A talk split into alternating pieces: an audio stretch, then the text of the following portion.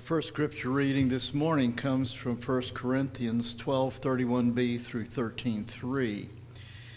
Uh, in this encounter based on love and, and hope for love, this is a beautiful reading, and uh, it's going to sound familiar to you, I think. I've used parts of it in the weddings of both of my daughters, and uh, there's so much good news in the New Testament and direction to love. Uh, if you had one to look at, look at 1 Corinthians. This is, this is powerful stuff. This is 31b through 13.3. Now eagerly desire the greater gifts, and yet I will show you the most excellent way.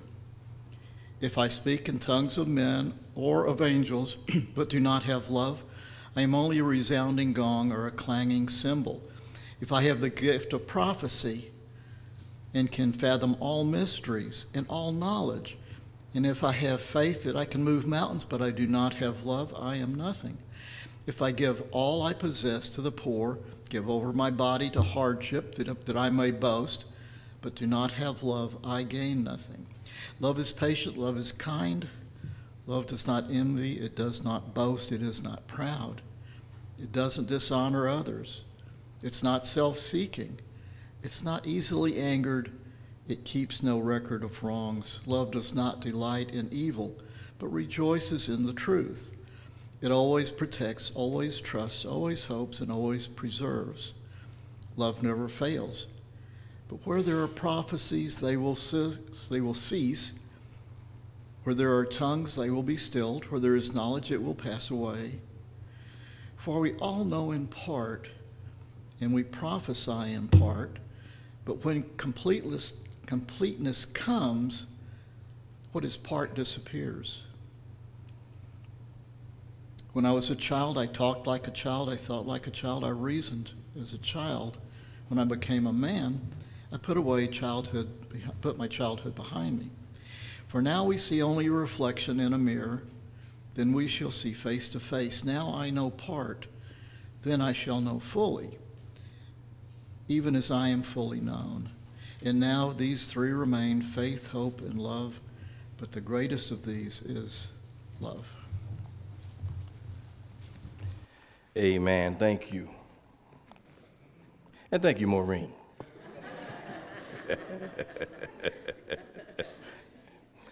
My friends, our second text for today. Our sermonic text for today is still in connection to our sermon series for this month, which is the Gospel according to Stevie Wonder. Gospel according to Stevie Wonder. Our second text comes from 1 John chapter 4 verses 7 through 12. But before we read, that is correct. Bible check. Bible check. We encourage you to bring your Bibles when you come to the house of the Lord. 1 John 4 7 through 12. Please, my friends, listen and read along. Dear friends, let us love one another, for love comes from God. Everyone who loves has been born of God and knows God. Whoever does not love does not know God because, yeah, God is love. This is how God showed his love among us. He sent his one and only Son into the world that we might live through him.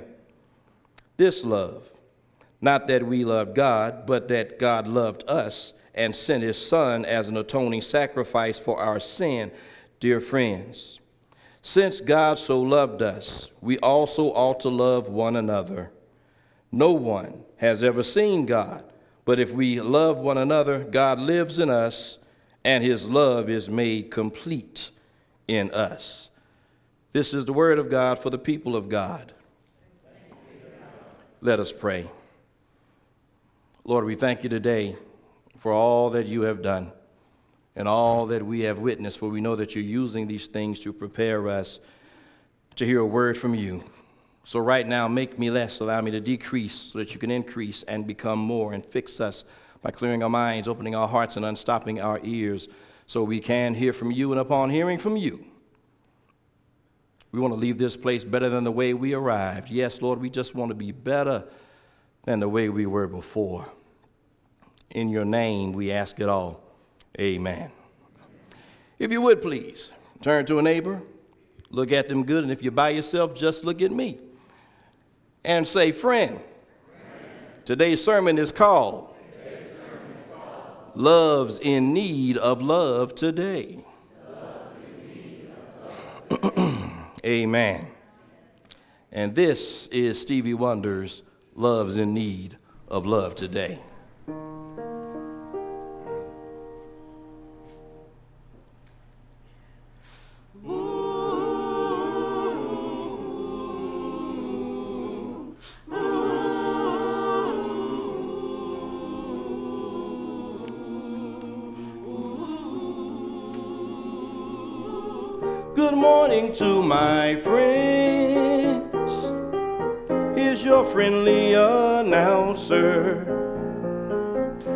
Have serious news to pass on to everybody.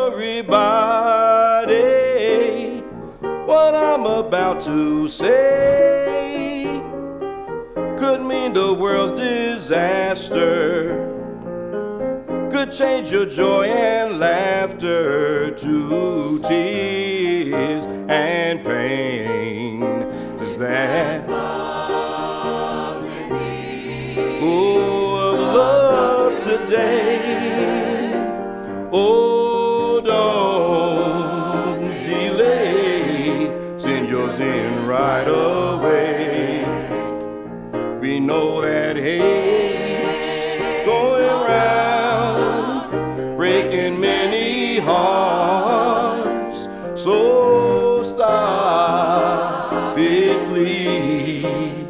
before it's gone too far. Mm.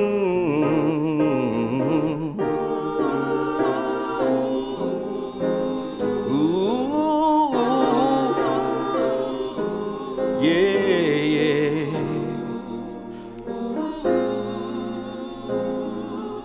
The force of evil plans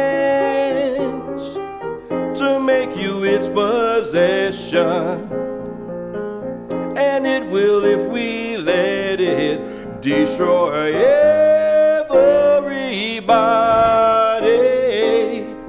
We all must take precautionary measures. If love and peace you treasure, then you hear me when I say,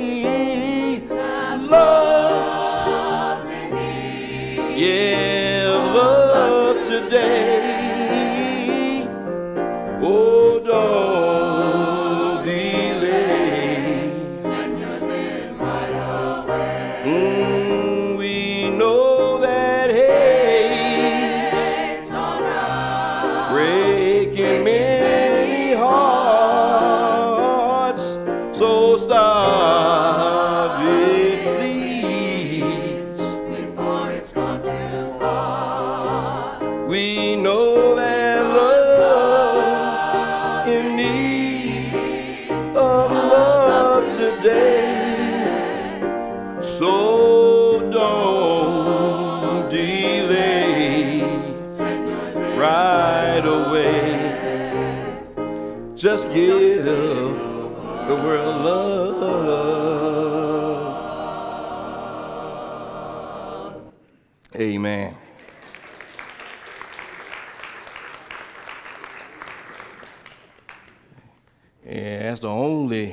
Wonder song I'm doing. Stevie stuff is high, and I'm not really a, a baritone. I'm a, I'm a barely tone. thank you all. Thank you. Thank you so much. Thank you. Thank you. Thank you.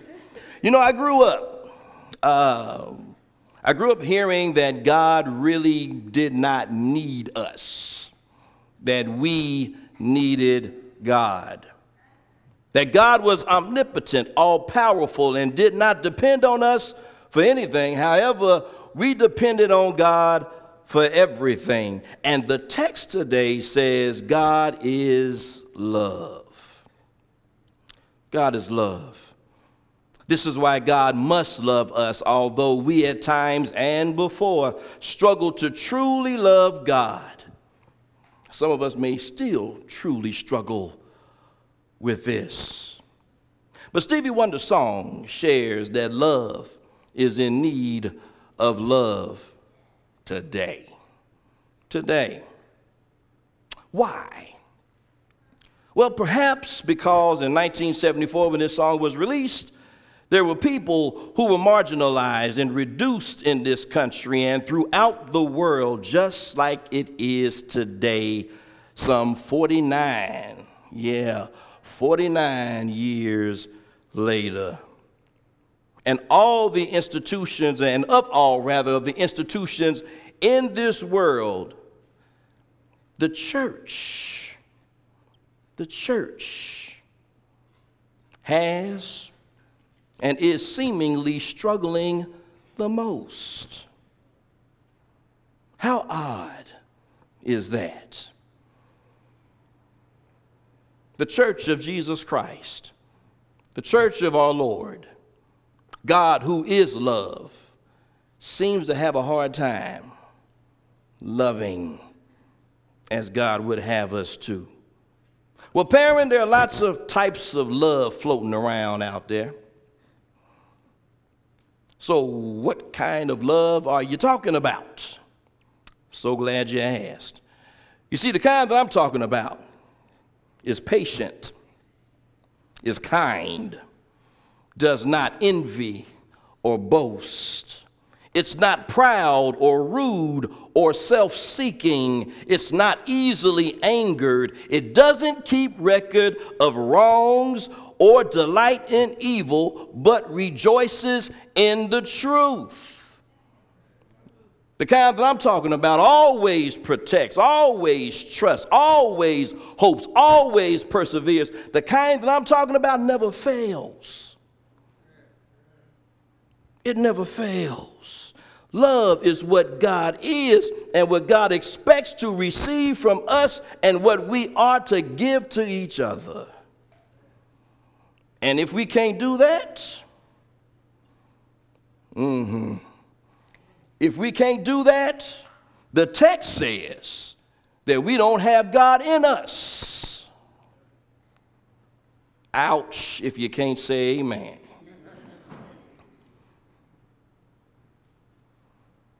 And that would be the reason why loving everyone is so hard.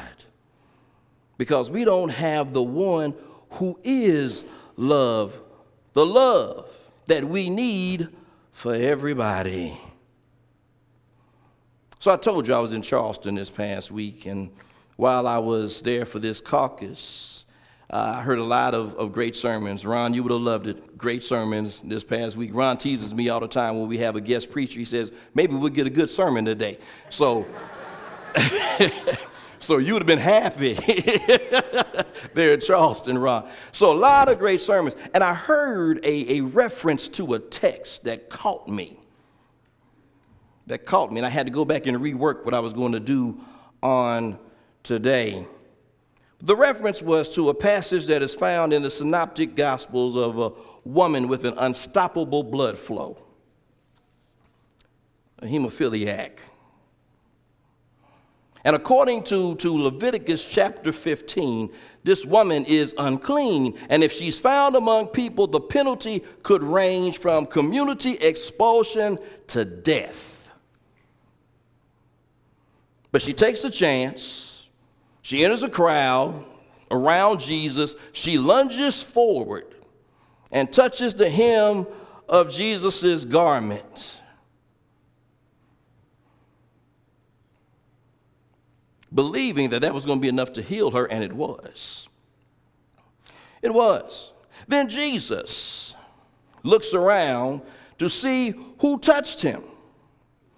And the woman finally comes forward and she admits that she was the one who did it. And then Jesus says, Your faith has healed you, your faith has made you whole.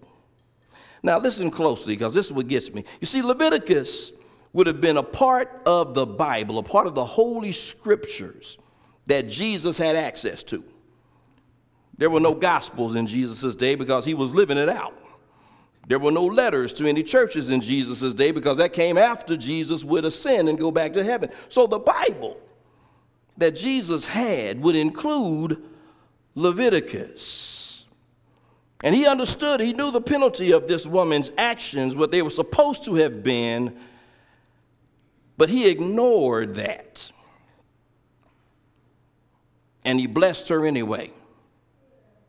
Mm-hmm.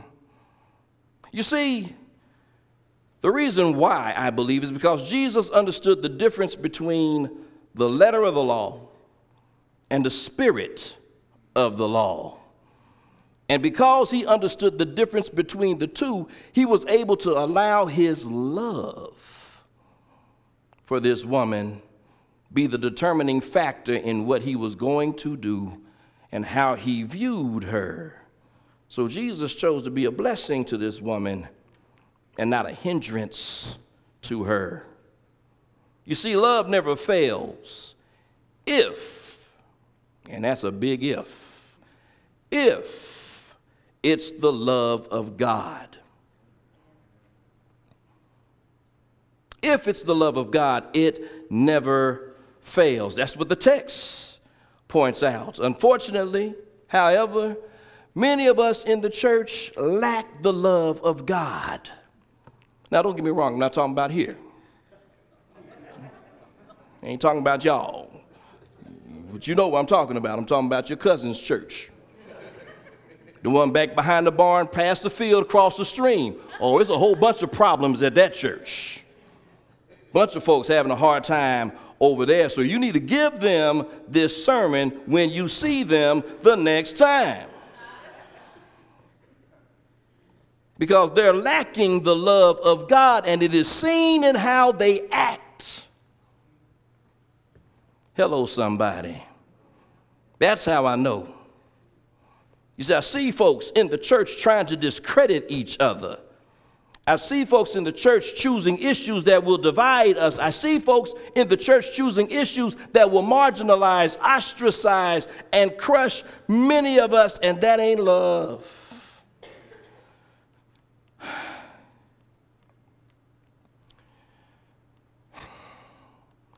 That's not love. Now, yes, love will tell you when you're wrong, but love will tell you in a way that will edify you, not humiliate you, not destroy you. And those of us who truly have love should feel compelled to truly help love today. If you read the rest of this chapter, you'll run into these words. 1 John 4, these are verses 19 through 21. We love because he first loved us. If anyone says, I love God, yet hates his brother or sister, that person is a liar. For those who do not love their own siblings whom they have seen cannot love God whom they have not seen. Whoever loves God must love their brother and sister. I'm going to tell you, I'm still somewhat struggling with the concept that God might actually need my help at all. Because I know me, and I know that God knows me. So I struggle, I'm still struggling with the idea that God might actually need my help at all. But I know that we've made a mess of what God has created in and what God has created out of love. We've made a mess of it. We've messed, we've messed it up. So we are the ones who need to fix it. And let me close by saying this.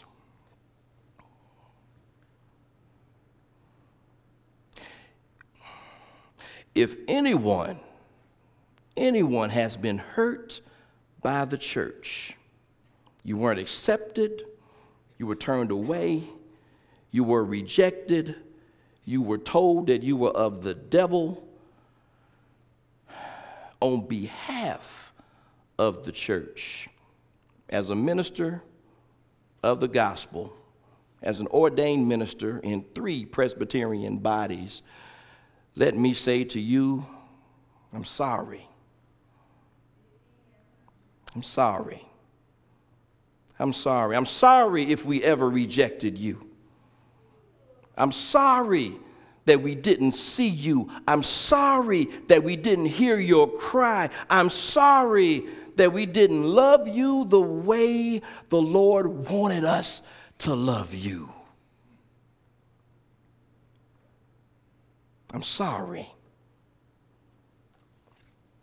Now, I know that there are churches in this world who would say that they're not. I know. I've got colleagues. What I mean by this, I've got there are other ministers in this world who would say that they're not. But I believe that they all are struggling with love. Because had we let love lead us all along, do me a favor and, and just ignore your church etiquette for a moment and look around in this room. Look at all the different faces in this room.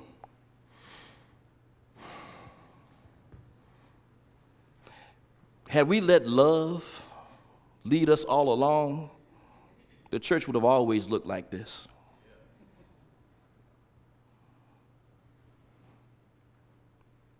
Ignore your church etiquette again, would you please? Look around in this room. Look at all of the women in this room. The women who are in roles of leadership. Women who are sitting wherever they want to sit in here. Not all in the back with all the men in the front. Had we allowed love to lead us all along, every church would look like this. Would look like this. No one would be afraid to come to the church if we allowed love to lead us all along. No one would have to hide who they were or who they are if we allow love to lead us all along. Because one thing that love doesn't do is judge folk. Amen, lights. Amen, walls. Because love knows that there's really only one judge.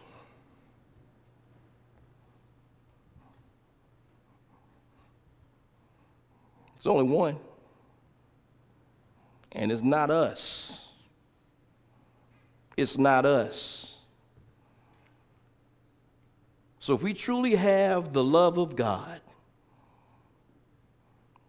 then I think that love would tell us to stop rejecting folk. Stop telling folks that you don't fit in here. Or stop making people feel like they don't fit in here. And God's been saying this for a very long time. So maybe I need to work on my theology a little more.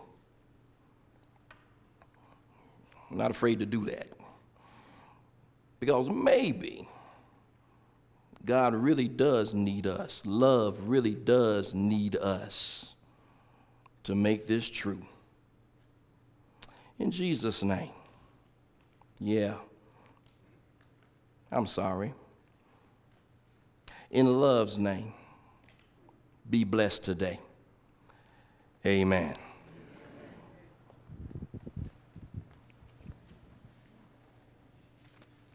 We will be at the door to greet you just the same. So here is the charge. Help the Lord out, would you? Help the Lord out. Help love out by sharing and giving God's love to everyone. Now may the grace of God, the love of Christ, the sweet communion of the Holy Spirit rest, rule, abide in each of us now and forevermore. Amen. God bless you. Thank you for coming today. Thank you for joining us online.